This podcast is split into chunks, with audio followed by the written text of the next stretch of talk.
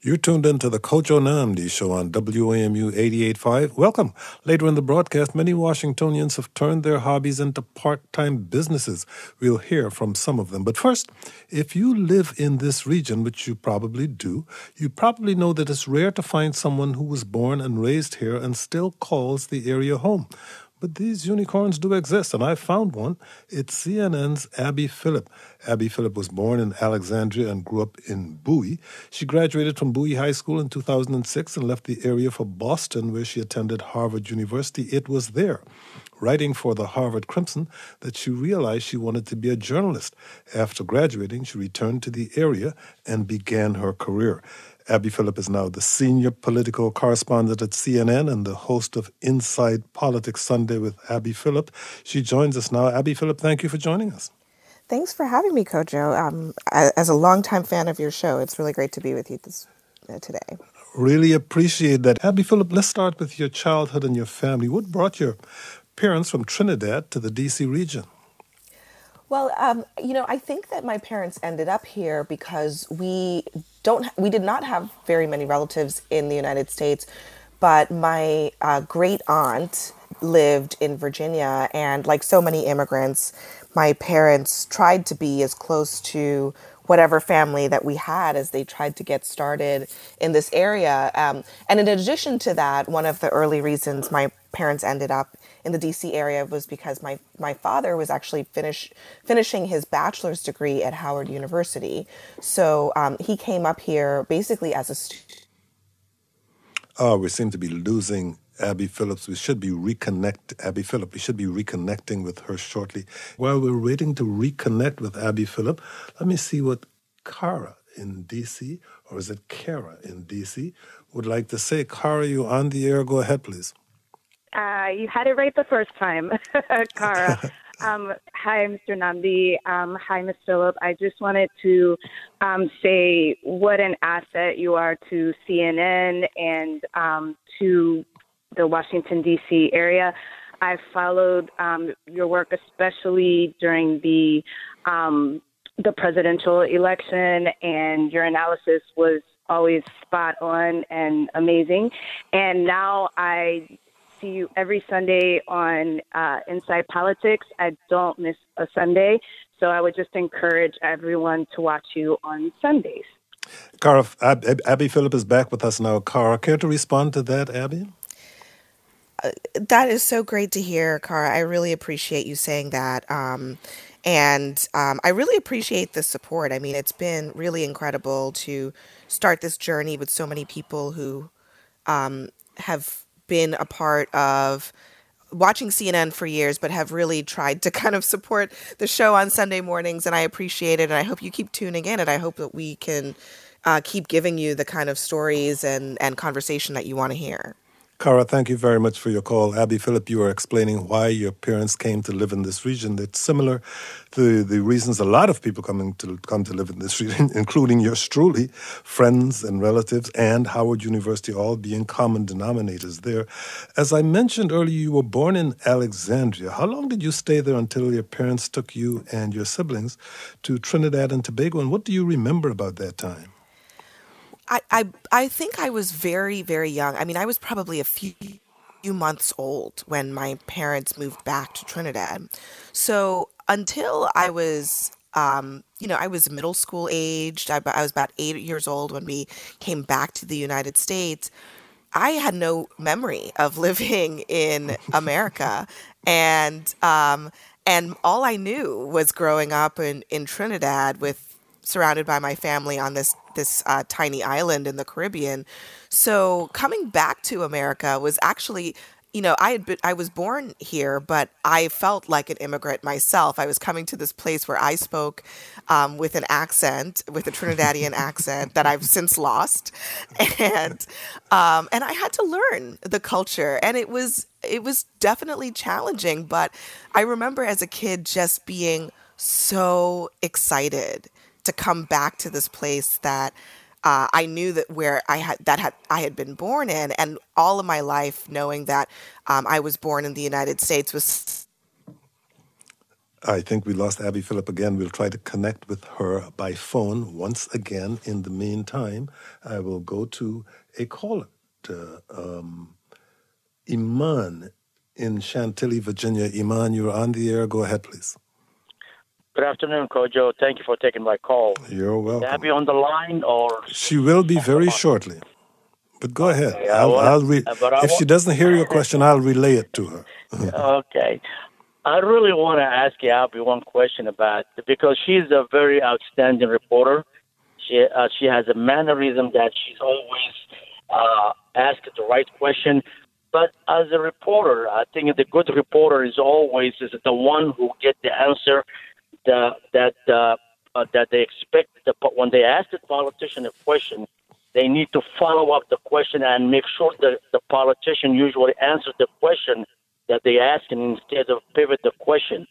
And I really believe that the Abby that have that that quality, and I think that that she has a future on on, on this uh, CNN, and, and and I really watch her every uh, every Sunday I can get, and I really believe that uh, she can be a very good reporter, just like the. She, she is already a very good reporter, Iman. And what we'll, what I'll do later on, and Abby Phillip is back with us now.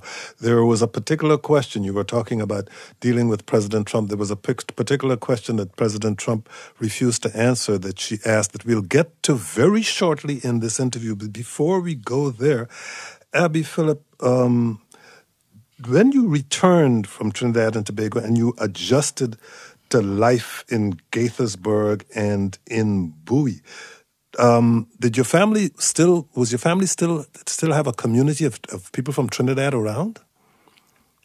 They did. Um, we, you know, when growing up, we attended a church uh, that was mostly uh, immigrants from Trinidad, and so it was it was our way of maintaining our tie to our culture and and our community, and that's. Uh, that was also one of the great things about it was just al- always kind of being surrounded by those people who had also come to the United States, uh, you know, at some point in the past and were part of our, our extended family when we really didn't have anyone else in in this country to kind of call actual family. Most of our family what remained in Trinidad and um, and still does remain in Trinidad even to this day. Lots of Korean roti. You folks who don't know what that is will have to look that up. Um, after graduating from Bowie High School, where I've learned you were a violinist in the orchestra, you went to Harvard as a pre med student. Talk about what changed that path and led you to journalism. Well, I learned, like so many college students, that I, um, as much as I was interested in the sciences, I was not particularly, uh, will you know, I, the the the kind of being in the labs and uh, the the math and the science. It just wasn't my strong suit. And you kind of have to just figure out, okay, what are your core competencies? And I realized very early on that was not one of mine. But one of the things I was always very interested Here we go again. I think we're going to definitely try to get Abby on the phone this time because her connection seems to be breaking up. Here uh, is Bruce in Washington, D.C. Bruce, your turn. Uh, yeah, Kojo, I'm just kind of calling up um, due to your introduction to your guest, and you called her a unicorn.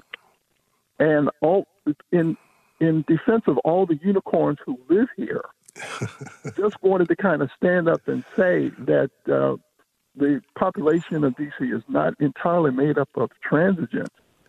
I, Well- my family, and all my friends are born and raised here. Now, yes, wait. And Bruce, Bruce, even as I was saying that, I realized that I would probably get a call from somebody like you because I have a lot of friends who were born here. But I guess we weren't just talking about DC, we were talking about the region as a whole. Okay. Just want to, you know, put a little pin in that because I, I hear that a lot. What high school did you go to? Uh, Calvin Coolidge, yes. Northwest DC. That's how you know that somebody's from DC. They always know what high school they and all of their friends went to. But Bruce, thank you very much for your call. Abby Phillip rejoins us now by phone. Um, Abby, a lot of DC residents, as we were just talking about, go off to college and don't come back. Why did you return to this area to start your journalism career here? Well, I, I have to say that it was a little bit of happenstance. I was graduating from college in 2010, and it was a time that um, it was st- we were still in the middle of the economic recession, and I was just looking for a job in and in, political journalism, and this is where those jobs were. So I ended up. Um, I actually in college I interned at WJLA um, at Channel 7 News if mm-hmm. you're in the DC right part of the DC area. And um, I worked for the I team, the investigative team there on it um, in an, in an internship. And and I lived at home with my parents. So the only reason I was able to do that internship was because I could live at home, and um, and then I came back the following summer and I worked at Politico, which is based in Alexandria, and so that's where I got my first job at Politico, and I ended up uh, staying there. I actually left um, to work in New York briefly for about nine months, but um, I, I ended up coming back. I just, I, I mean, I realized New York was not for me at the time, and I just wanted to be in live in this area, which I think is, you know, I've been here ever since. It's a great place to live. It's a great place to make, build your life, and so I, I, I did ended I did end up coming back home. A lot of people in this profession, especially since you were in print journalism, a lot of people strive to be on TV, but you were in print and you were apparently reluctant to be on TV every day. Why? Well, you know, I mean, it's a cho- it's a lifestyle choice uh, to be in the public eye in that way, and I always wanted my work to kind of stand on its own and to not be uh, the the the person that people paid attention to. I wanted it to be my work. Being on TV, you have to accept that people are tuning in not just for what you're saying, but because of you too. And I wasn't sure that that was something that I wanted from my career, and so. Um, I think that's different from a lot of people who start out in television. They do it because being on television is something yep. that, in and of itself, they like and they enjoy yep. and they like the attention and the scrutiny. Um, and uh, that that was just never my personality. So I had to you think understand. about: Do I want people to be looking at me, physically looking at me every single day? And do I want that to be part of my job? And that's um, what happened. I got to take a short break. When we come back, we'll continue our conversation with Abby Phillip. I'm Kojo Nnamdi.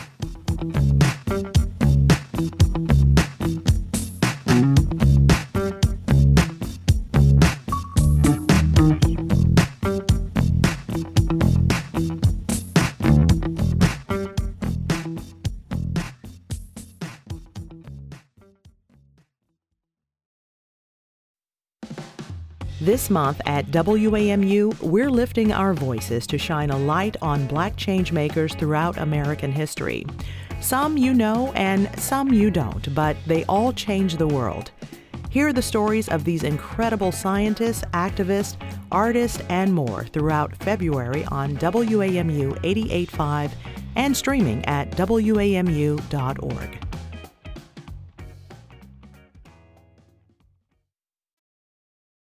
Welcome back. We're talking with Abby Phillips, senior political correspondent at CNN and the host of Inside Politics Sunday with Abby Phillip, taking your calls at 800 433 8850. Abby, when we took that break, we were talking about your initial oh, reluctance to-, to leave print for television. And I could tell you, I share that experience somewhat. I worked in television for, oh, a couple of decades and a half, maybe. And during the course of that time, when we were doing shows on a variety of topics that I thought were very important at the time, a lot of people would say, We watched your show yesterday and we don't exactly, I don't exactly remember what you were talking about, but I hated your tie. Um, Abby, you were talking when we broke about why you ultimately made the decision to go from print to television despite your initial reluctance. Please go ahead. Yeah. Um, well, I, will just end uh, just end by saying uh, it's a trade off in in your life. You trade off a loss of, you know, maybe a certain amount of privacy that you might have had, or or anonymity that you might have had, to have a a bigger platform to share the message. And I think that that has actually been a great side product of being in TV, just for being able to reach a lot of different people and then hearing from so many people how important it is to see someone, a black woman on television in political journalism. I think that has been I didn't appreciate how important that would be, and that has been a, a, a huge side effect of this whole of this whole thing. And while you're on that platform, you never know who's watching because while covering the Trump presidency for CNN in November 2018, you asked the president if he, if he wanted acting Attorney General Matthew Whitaker to quote unquote rein in special counsel Robert Mueller. And the president's response to your question was, well, not very nice. You want him to rein in Robert Mueller? What a stupid question that is. What a stupid question. But I watch you a lot. You ask a lot of stupid questions. What was your reaction to that response, Abby, and how did you maintain your professionalism in the face of it? Well, I think that when I, in that moment, um, I didn't really uh, take it personally, so to speak. I I was more focused on the fact that he even reacted that way in the first place. It seemed to suggest that he was angry about the question because he didn't want to answer it, that it touched a nerve, that that perhaps you know I was on to something that was worth pressing on, and I was trying to follow up with him, but um, as you can hear in the clip, we were outside waiting for him to leave on Marine One on the helicopter, and so um, it was extremely loud, and he turned and just left right after taking that question, so there was no chance to follow up. It was only until afterward that you know I think a lot of people were were rightfully offended by what he said. Um, my reaction on a personal level was just that um, it didn't matter to me whether he thought the question was stupid. I knew that it wasn't a stupid question, and um, and I was I, I felt more that his reaction had to do with the fact that it was probably an important question that he just didn't want to answer. Yes, I think your response, in his response, in fact, validated your question. But speaking of people who were upset by it, I think that would include Christopher in Winchester, Virginia. Christopher, you're on the air. Go ahead, please. Hi, Abby. I watched you that very particular moment, and I was very impressed that you were not emotional, but you responded appropriately. And also, I find you non-emotional, even Jake Tapper or Wolf Blitzer or Dana Bash, they would get very emotional and in their exuberant conversation with us anything. But you're always very calm, cool, collect. How is that? oh, that's a good question. I wish I knew. I mean, uh, that's just for I, it just feels like that's just how I am. That's how I approach these things. I mean, look, there is always a time. There are there's a time and a place for emotion and for passion, and I think there's nothing wrong with those things. Um, I do think that when I approach this job, I found that when you are talking about politics, it's easy to get caught up in the passion, and it's harder to listen to people and to bring facts and to bring truth to an argument. And I do think that if when our politics works well, it is when we are able to bring our competing arguments and listen to each other and um, make a determination about what is what you think is right and what you think is wrong. And and so that's what I try to do is just try to bring um, as much factual information to the argument as I can. Uh, and then people can decide how they feel about it. It's not my job to tell people how they should feel, but just to give them what I think is what I what I know is happening based on my reporting and what I know is happening uh, based on you know my my experiences as a journalist and as a human, and um, and so that's why I try to kind of keep it even keeled because I think it helps people get to the underlying information, which it, which I think we need more of, frankly, in our politics, and less of the kind of constant outrage that people are so used to. Christopher, thank you very much for your call. 2020 was a big year for you. At just 31 years old, you helped anchor CNN's coverage of the Republican and Democratic conventions and co moderated one of the Democratic debates alongside CNN veteran Wolf Blitzer. You stayed on the anchor desk through the election, and this is what you said a couple of days after votes were cast. For black women, this has been um, really a proving moment for their political strength in carrying Joe Biden to the Democratic nomination hmm. through the primary. Mm-hmm. Black women did that. And I think seeing a black woman on the ticket with Joe Biden on the cusp of this moment, I think is something that will go down in history because uh, this has never happened before. And not only did, would black women put Joe Biden in the White House, but they would also put a black woman in the White House as well. And that is the sort of historical poetry that I think we will live with for a long time, in addition to the fact that Donald Trump's political career began with the racist birther lie. It may very well end with a black woman in the White House. Abby, that quick that clip quickly went viral. As a recent Washingtonian article noted, it was liked nearly 30,000 times when HuffPost senior editor Philip Lewis tweeted out your quote. Were you surprised by the reaction your words got, and did you think of those poignant words on the spot? I was very surprised by the reaction, I have to say. Um, and yeah, I mean, it was it was very much um, an uh, improvised moment. I mean, I, I will say that I had been thinking about putting into context the political power of black moment, women for a long time, um, for, for months, frankly, as I was reporting on this campaign and, and anchoring all of these big moments. It was always in the back of my mind that black women deserve a lot of credit for what is happening in this country right now. And that just felt like the right moment to talk about it. And I, I, I think a lot of people have gravitated toward that, this idea of historical poetry.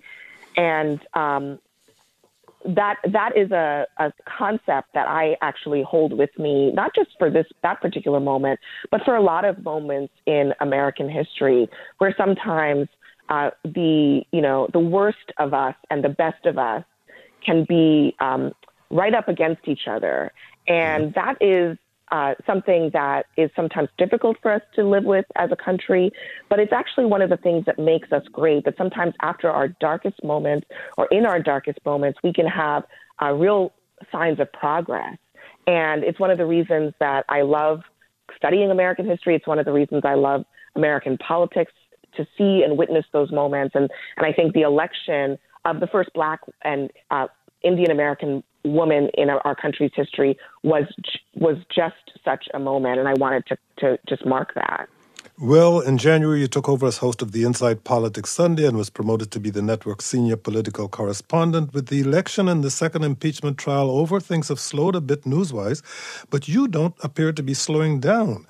I hear you writing a book on Jesse Jackson's 1988 presidential run. Tell us about it in the minute or so that we have left. Yeah, we. Um, I am writing this book about Jesse Jackson, and has a lot of the same themes. I think of this past election cycle. I wanted to go back to a presidential race that people don't talk about all that much, but that had, I think, a really profound impact on American politics, but on Democratic Party politics in general. Uh, you know, Jesse Jackson uh, is someone who, when you talk to political uh, figures in Washington today, they will say there would not be a Barack Obama without a Jesse Jackson. Correct. Some people would say that Jesse Jackson was the precursor to what we saw with Bernie Sanders in 2016 yep. and 2020. And so yeah. telling that story, I think, is so important. Looking telling it now when there's an interest in black stories. Looking forward. Looking forward to it. Abby, thank you so much for joining us. Abby Phillip is the senior political correspondent at CNN and the host of Inside Politics Sunday with Abby Phillip. I'm Kojo Nnamdi.